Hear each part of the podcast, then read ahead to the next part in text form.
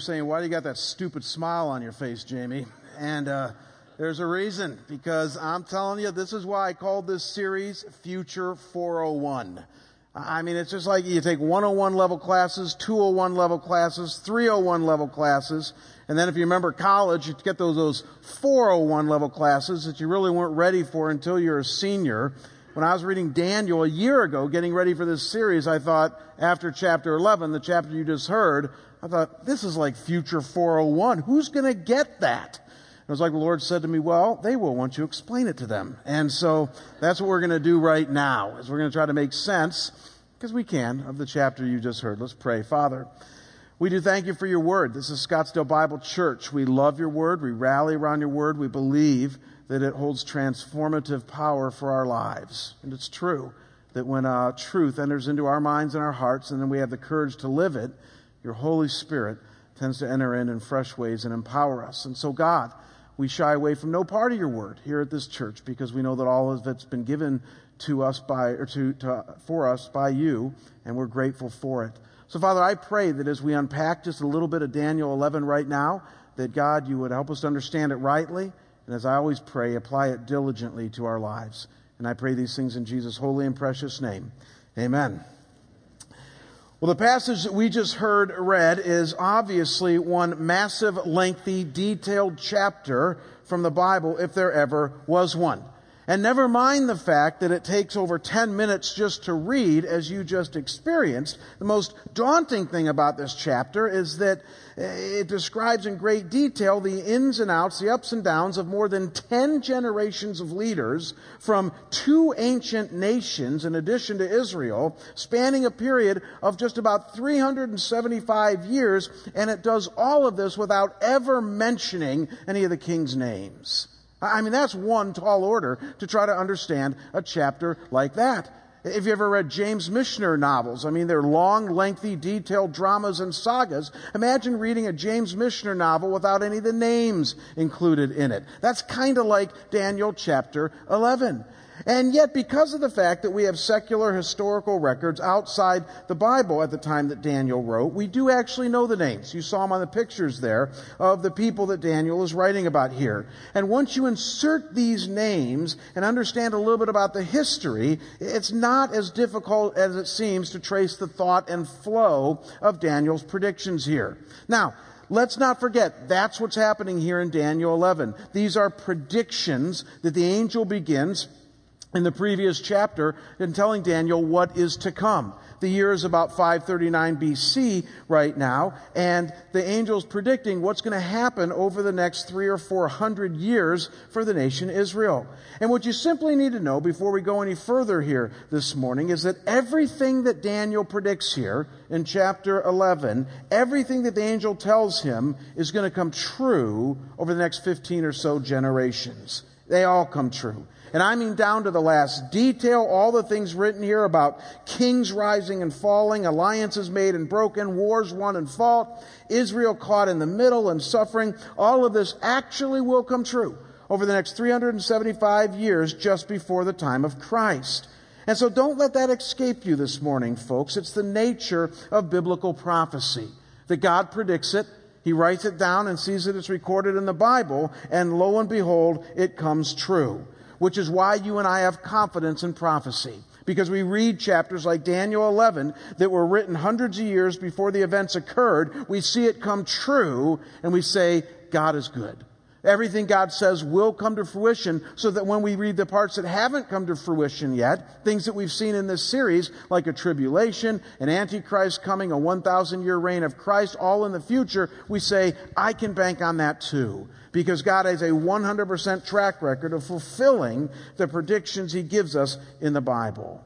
Now, to try to walk you through all the historical details of Daniel 11 in the like half an hour that we have left here this morning would be virtually impossible. I'm telling you, it will take hours to adequately walk you through the multiple generations being referenced here in Daniel 11. Let me show you what I mean. Look up here on the screen. This is actually a genealogical chart of all the generations being talked about there in Daniel 11. It's from the ESV Study Bible. It makes your head swim just to look at it, doesn't it? And every one of those generations, every one of those individuals has a story behind it. You heard some of the details as the scripture was read here just recently. And so again, it would take an entire series of enrichment classes for us to walk through this in any adequate detail. And so what I am going to do this morning, however, is give you three very life applicable point, applicable points that are contained right here in Daniel 11 that will also allow us to see and understand a bit of the history and flow of what is happening here. And then I'm going to relate them to our day and age. And so hopefully, if we do this right, it's going to be the best of both worlds this morning, getting some good biblical history, which is always good for us, but we're also combining it with some take home truths that you can apply Monday through Saturday in your day to day life. And so here we go. Look up here on the screen, and for you note takers, pull out your outlines. Here's the first thing that Daniel 11 reveals to us, and that is that sometimes let's just say it more plainly, many times, secular culture around us can get complex and crazy. Have you found that yet? That as a follower of Jesus Christ, and as we'll relate to the Old Testament, as a follower of God there, one of the things they learned is that this world is not our home, and the reason we know that is because many times secular culture around us can get very complex and very crazy. And so let me share with you in broad brushstroke fashion what's happening here in and around Israel at that time, and, and you'll see what's, what I'm getting at here. It's again, it's about 400 to 150 BC, which is where these events mainly take place, and it mentions all these different kings, complete with two warring kingdoms, and Israel caught in the middle.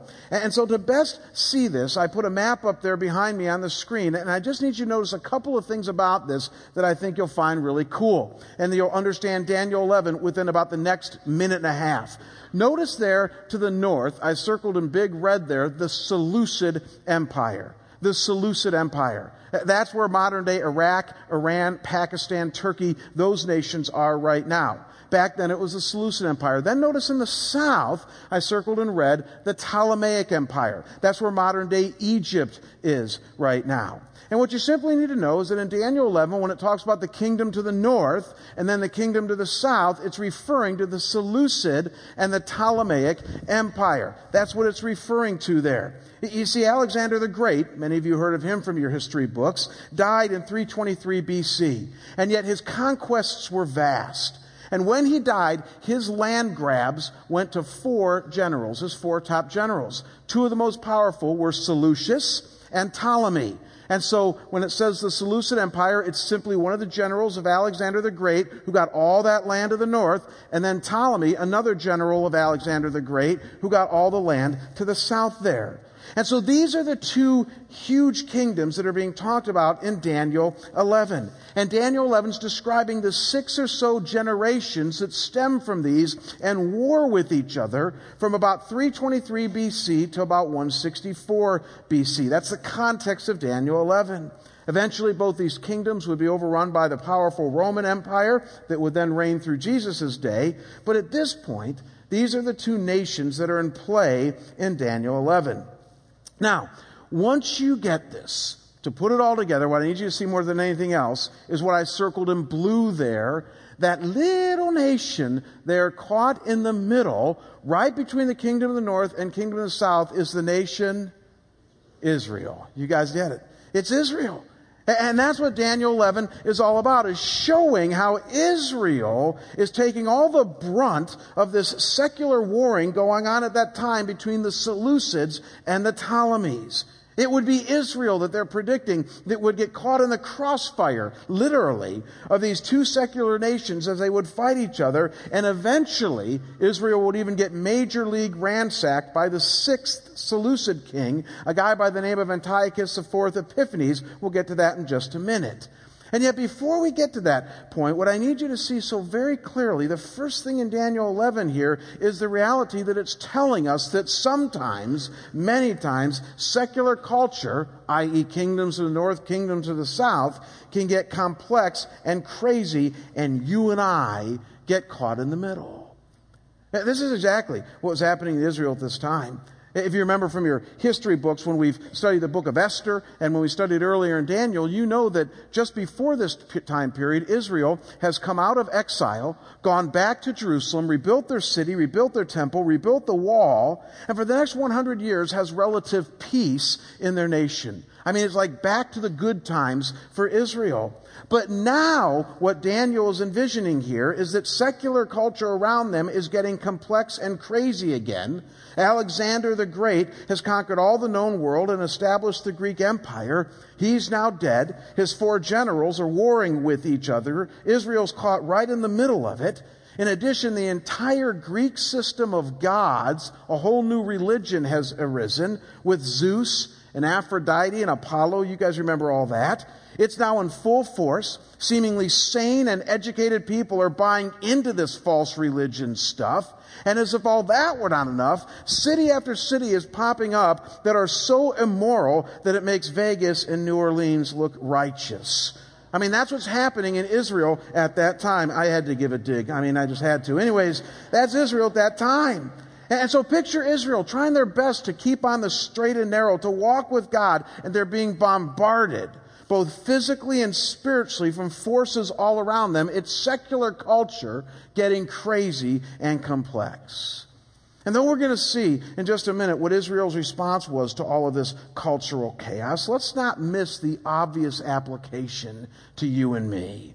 And that is that you and I also know what it's like to live in a culture that can get crazy and complex around us as well. We do. Because I'm going to suggest to you this morning that what started out as a pretty straightforward and visionary nation some 200 years ago, with democracy and decency leading the way, has turned into a very complex and crazy culture here in the United States. Now, I want you to just think of all the stuff that's happened to our country and our culture just over the last 100 years. Just in your generation, your parents' generation, and say your great grandparents' generation. It all began 100 years ago with World War I. That was a really tough war. Then we entered into the roaring 20s, a decade of entire de- decadence. And then we entered into the Great Depression that lasted about 10 years with over 30% unemployment during that time. Then we went into World War II, in which over a third of a million men from the United States died alone. Then we went into the Korean War in the 1950s. This led then to the Cold War with Russia that many of you remember that lasted for at least three or four decades. And then we had the counterculture movement of the late 1960s, the rebellion movement. We then had the Vietnam War. We then entered into the 1970s and what historians label the me generation. Remember that? That's when self-help was invented and all the liberation movements. Then we entered into a time of the Gulf War with terrorism on our own soil, the Iraq War, and now the Great Recession. I believe that's what historians are going to refer to this time as. They say technically it's over, but most people aren't feeling that yet at all. We're definitely still dealing with a recession. Uh, folks, look at that list behind me there. I would submit to you that that's a lot of complexity for 100 years for any nation.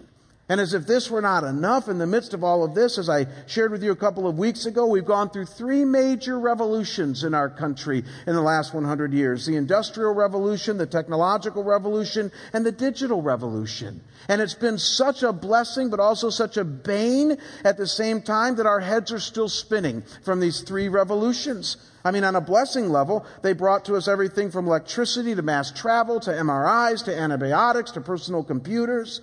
And yet, think about it, folks. With all of the good, it's also created a new level of personal and moral complexity as it has ushered in a postmodern era in which now our culture wrestles with everything from sexual identity to the rights of the unborn to cloning to stem cell research to rampant and readily available pornography. I mean, these are things that your great grandparents would have had no moral ambiguity about at all.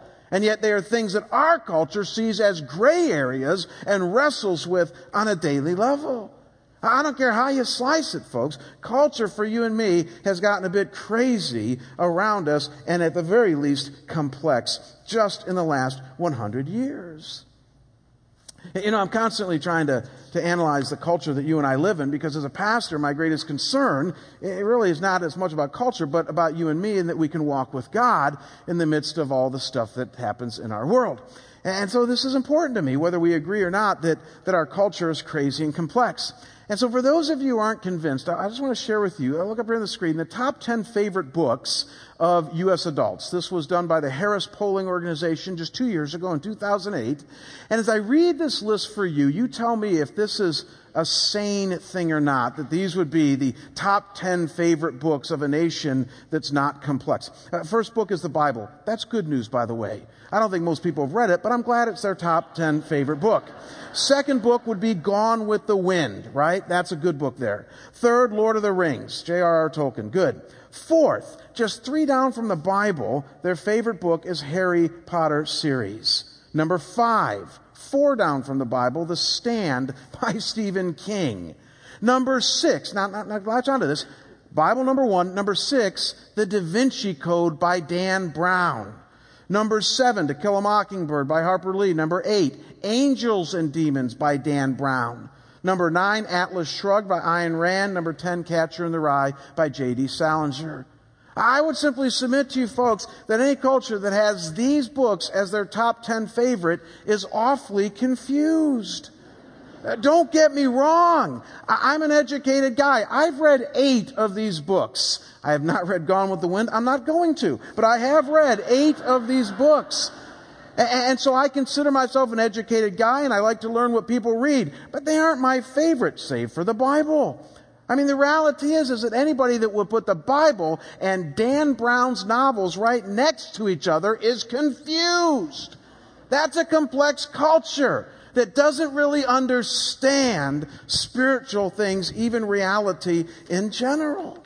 I like how Joanne Bradley, a professor at Mars Hill Graduate School in Seattle, says it. This is cool. Look up here on the screen. She says, unlike Israel's exile, our process of secularization is not clearly marked by a hostile takeover. We're losing the land by way of a thousand little changes. And she's right. It's slow and sure. It's the frog in the kettle that's, that's, that's heating up the water here in America. About four years ago, um, NBC decided to run the Veggie Tales on their uh, Saturday morning cartoons. Did you guys remember the Veggie Tales? I asked the first service, which is mainly our older crowd, I said, give me a hand raise. How many of you guys know the Veggie Tales? They were clueless. So let's see a hand raise. How many of you guys know? Oh yeah. I See, I told them that too. I told them in the first crowd, I said, second and third, they'll get you beat on this one. They know the Veggie Tales. And the Veggie Tales is awesome. I, I, we showed them to our kids. You know, you got Bob and, and who's the, Larry the cucumber, you know, and all of that. And, and, and, and the kids love it. It teaches them about God and teaches them values. So wasn't it cool when four years ago NBC decided to put it on the Saturday morning cartoons? It's just that after a few weeks, they realized that NBC was editing the Veggie Tales and they were taking out all of the references to God and all of the references to Scripture. And when after a few weeks they pointed this out to NBC, they originally said, well, it's because we needed to fit it into a 23 minute time slot. And they said, then why are you editing all that out? And finally NBC came out with this statement. Listen to what they say. They say NBC is committed to the positive messages and the universal values of Veggie Tales. Our goal is to reach as broad an audience as possible with these positive messages while being careful to not advocate any one religious point of view. So they took the Veggie Tales, which are essentially Christian, and they took out all the Christianity. Paul Vischer, who's the co-creator of Veggie Tales, had this in response. He said, and I quote, it's a mistake to pitch Veggie Tales as just values because fundamentally it's about God. I thought Bob Bozell from the Parents Television Council and the Media Research Center said it best this is kind of biting, but it's true, folks. He says, and I quote, today, no one in network TV fears what children are watching unless it makes them think about God. And it's true. You and I live in the kind of culture, not, now try to grab onto this, uh, that, that is afraid of our kids publicly learning about God and Jesus, but doesn't mind them being exposed to Britney Spears and all the other garbage out there. I mean, think about it. That's the world that you and I live in. That's why I simply say, and I don't think we're being too harsh here in making the parallel, that just as Israel lived in a complex and crazy world, so do you and I. This is not your grandfather's world anymore. Culture has changed right before us, and it's, and it's complex, and it's very confused. And so I simply need you to see, before we move any further, that just as Israel was caught in the middle of all this shenanigans, so are we. It's part of living in a fallen world that's not our home. It happened to Israel in Daniel's time, and it surely has happened to us. Now, once we establish this, the question becomes, well, what do we do? What should our response be then to ever increasing secularism in the culture in and around us? And in the short time we have remaining this morning, I want to share with you two things. Two things that come right from Daniel 11, but then also are filled in the gaps by other scriptures, especially in the New Testament, that I believe are our Jesus like response to a culture gone astray around us. And here's the first thing, and that is that we must stand firm, take action, and allow God's grace and His truth to guide us. Man, if you don't hear anything else this morning, tune into this that the response that once you understand all the whole of the Bible gives us to a culture gone astray is to stand firm, take action, and then allow grace and truth to guide you as you move into a wayward culture.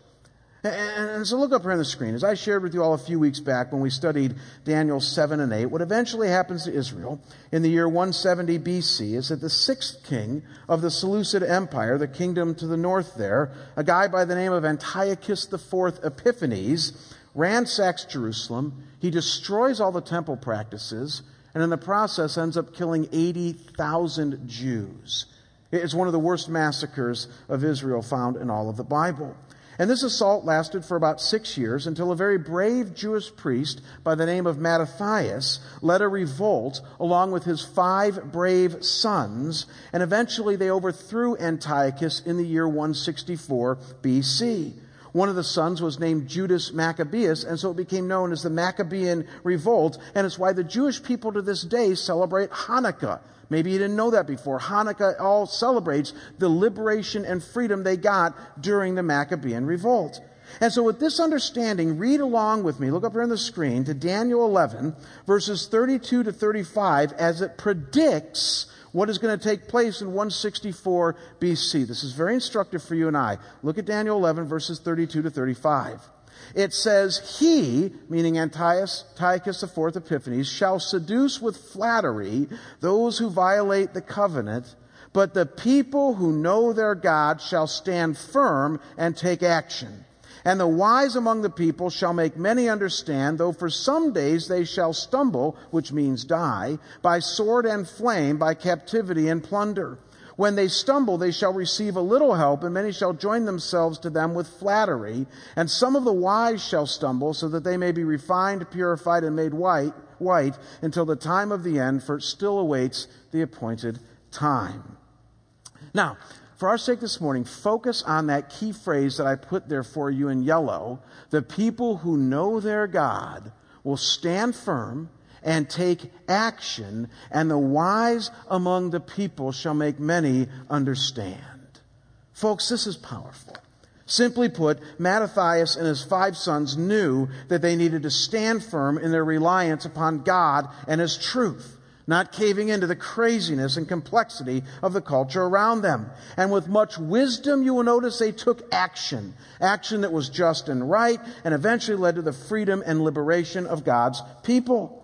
And in taking action, they did a number of things. Obviously, they rallied an army and took back Jerusalem. In other words, they physically protected their land and their culture.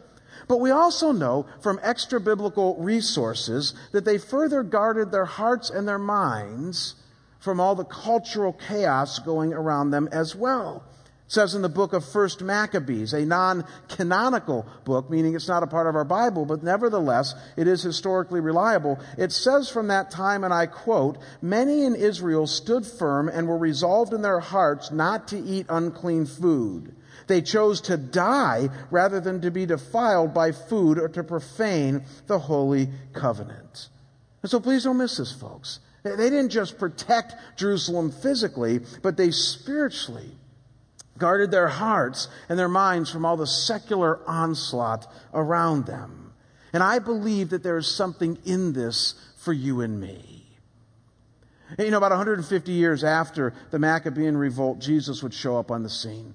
And it's interesting, when Jesus showed up on the scene, as most every one of us know here this morning, everything changed. He ushered in the new covenant. It was the new age, what some theologians call the age of grace. It was where the fulfillment of all the foreshadowing of the Old Testament would eventually come true. And so isn't it interesting that when Jesus showed up on the scene, John, one of his closest followers, immediately describes in poetic terms who Jesus is and what he is about. And I would submit to you that contained in his description of Jesus is our response, bouncing off of Daniel 11, to how we respond to culture around us. Look at John chapter 1, verses 14 and then 16 and 17. John says, And the Word became flesh and dwelt among us and we have seen his glory, glory as of the only Son from the Father. Now here it is, full of grace and truth. And from his fullness we have all received grace upon grace. For the law was given through Moses, grace and truth came through Jesus Christ. Folks, it's like a scratch CD. Three times it repeats itself here in just three verses. It says, full of grace and truth, grace upon grace, grace and truth. That's how Jesus came to you and I. And I would submit to you that that's exactly the model that we exemplify when it comes to how we respond and move into the chaos of our culture. Now, let that sink in a moment. Truth. Truth. The reality that we can know that God exists and that He is good. The reality that we can know what is right and true. The reality that we have values and standards that you and I live by that's outlined in God's book of truth, the Bible. Think about it, folks. You and I have, now have truth on our side to guide us through a crazy and complex culture. You see, truth informs you and I how to think, how to view the world around us, not just from our own vantage point, but from God's vantage point. And truth is designed so that once you and I know how to think, don't miss this, we know how to live. Truth is designed to be the kind of thing that helps us develop a worldview that is thoroughly Christian and Jesus-like, that is God-like, that then allows us to do the right things and live and make decisions in a runaway culture. You and I now have truth. No excuses. And then in a new way, not seen before with the advent of Jesus, we have grace. You're going to want to dial into this one. Simply put, if truth is designed to clue us in on how to think and live, grace is designed to teach us and clue us in on how to relate and to approach God and those around us. You see, grace, grace tells us that we cannot live the life that God wants us to without His freely offered salvation in Jesus Christ. Grace tells us that you and I can't bring anything of real value to God. All we can do is lay our lives down at Jesus' cross and plead for His mercy and His help. Grace even tells us that once we're in the door of relationship with Him through salvation offered in Christ, we're still really finite and fragile. And that in the grand scheme of things, we still need God's Holy Spirit power and help each moment of each day. In short, don't miss this, folks. Grace undergirded by truth, shows us how to approach God with humility and poverty of spirit so that we might experience His fullness and His power in our lives. And then when you have the guts to transfer His grace from the vertical to the horizontal with others around you, grace then screams to you to be a man or woman of compassion, of kindness, of goodness, and of forgiveness, even for the most grievous of offenses. In fact, it's what followers of Jesus are known for. That in the midst of a culture that will never let go of a wrong done to you, we let it go. We forgive and we show kindness and compassion. Again, as we speak the truth. As Paul will go on to say, we speak the truth in love. Why? Because of his grace. And the point is, folks, is that when you put grace and truth together, as they've been put together in Jesus Christ, you have the most potent and powerful combination of traits to deal with a confused and complex culture ever given. I mean, think about it. Truth and grace is what allows an apologist like Ravi Zacharias or Josh McDowell to come along and defend the veracity of the Christian faith with rugged intellectualism, and yet to do so with such respect that the most hardened atheists tend to at least listen to them. Uh, grace and truth, when they're put together, allow organizations like Compassion International or the International Justice Mission or World Vision to come along and try to fight for the rights of the poor and the oppressed, and yet do so in countries in which they won't let any average organization come in, but they'll let them come in because of the maturity and relationality that they have because of His grace. I think you're starting to get the picture. It's when grace and truth are mixed together that you and I get the opportunity to speak boldly to an erring culture about the things that will ultimately destroy them from the inside out, but get to do so, as Peter says, with kindness and gentleness, a brand of kindness and gentleness that stands the best chance of winning the day. And all I can tell you, folks, is what a tall order this is for Christians today. We're not known for mixing grace and truth very well. We tend to emphasize one or the other. In other words, you tend to have a brand of Christian, and you guys all know people like this that's really good at truth. They're really into the apologetic stuff, and they're always whacking people over the head with the truth, but they have no grace.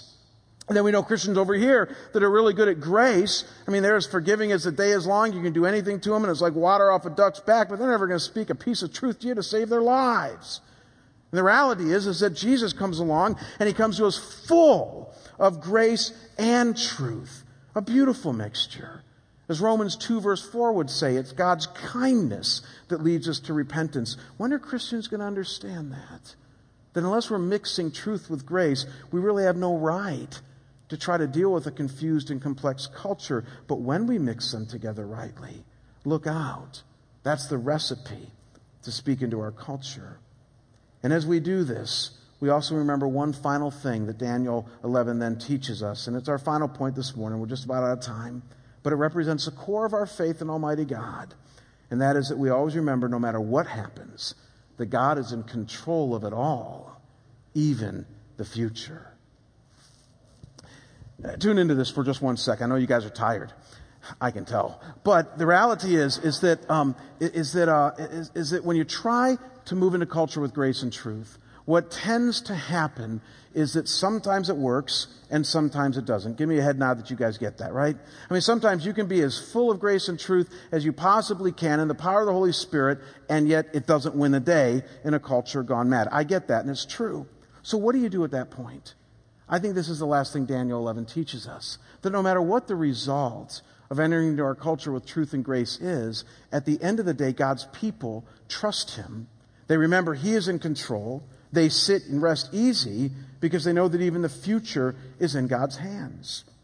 I don't have time to give you all the details of this, but look one last time at Daniel 11 as you add up some phrases in verses 27, 29, 35, 36, and 45, you will see that it talks about the fact that amidst all of the chaos going on there, God was in absolute control. It says in verse 27, when it's talking about the two warring kings against each other, that this is to no avail because the end is not yet to be until the appointed time. And then in verse 29, it talks about the appointed time again. And then in verse 35, when it's talking about the Maccabean revolt, it says, well, it still awaits the appointed time. And then in verse 36, as it talks about Antiochus and all of his shenanigans, it says, He shall prosper till the indignation is accomplished, for what is decreed shall be done.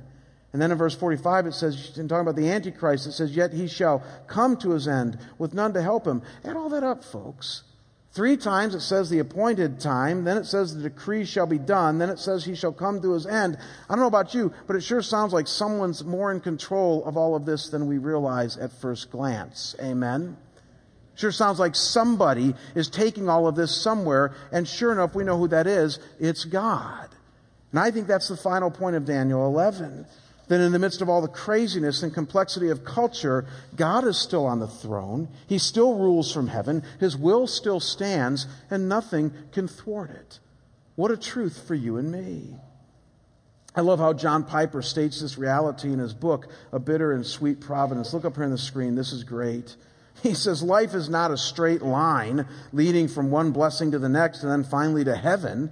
No, life is a winding and troubled road, switchback after switchback, and the point of biblical stories like Joseph and Job and Esther and Ruth is to help us feel in our bones, not just know in our heads, that God is for us in all of these strange turns. Now listen, he says God is not just showing up after these troubled events and cleaning it up, he is plotting the course and managing the troubles with far reaching purposes for our good and for the glory of Jesus Christ.